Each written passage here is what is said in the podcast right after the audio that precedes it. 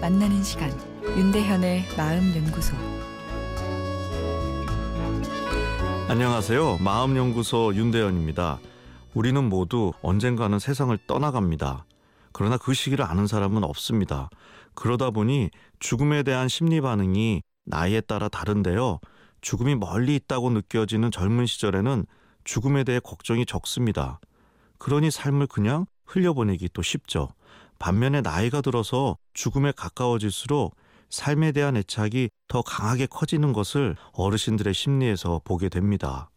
그래서 정말 호상이라는 것이 있을까 하는 생각도 드는데요. 망자를 떠나보내는 가족들이 스스로를 위로하고자 호상이라고 이야기하는 것이지 본인이 아, 호상이다 하며 눈을 감는 사람은 없을 듯 합니다. 앞에서 이야기한 것처럼 나이가 들수록 삶에 대한 애착이 커져만 가고 삶이 소중하게 느껴지기 때문이죠. 살 만큼 살았다라는 어르신들의 이야기는 이 진짜 마음이 아닙니다. 여든 살인 어르신께 얼마나 더 사시고 싶으신지 여쭤보면 뭘 더 살아 라고 하십니다. 그런데 또 여쭤보면 남 사는 만큼 살고 싶다고 하시는데요. 그래서 그게 몇 세인지 또 여쭈면 요즘 100세 이상을 부르시는 분들이 적지 않습니다.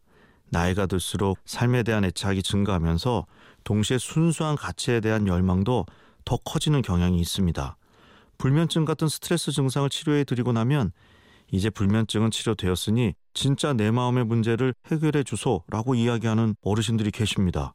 그게 무엇인지 되물으면 나 요즘 너무 사랑을 하고 싶단 말이야. 어, 이렇게 이야기하십니다. 나이 들어 주책이다 라는 생각이 들지 모르지만 사랑은 젊은 사람만의 것이 아닙니다. 이른 살이 넘어서 만난 남녀 어르신들이 때론 젊은이보다 더 열렬히 사랑하는 것을 보게 됩니다.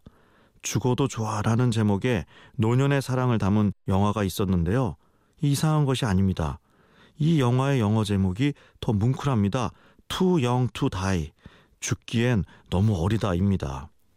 우리가 성공을 위해 열심히 사는 본질적인 동기가 무엇일까요? 나를 근사한 사람으로 만들기 위해서일 텐데요. 왜 근사한 사람이 되고 싶을까요? 더 사랑받는 존재가 되고 싶은 무의식의 욕구가 강력히 자리 잡고 있기 때문이라 생각합니다. 나이가 들수록 더 죽음에 가까워질수록 그 욕구가 커지기 때문에 작은 자극에도 더 기뻐하고 더 슬퍼하고 더 분노하게 됩니다. 그런데 이런 변화는 왜 일어나는 것일까요? 내일 이어서 말씀드리겠습니다. 윤대현의 마음연구소 지금까지 정신건강의학과 전문의 윤대현 교수였습니다.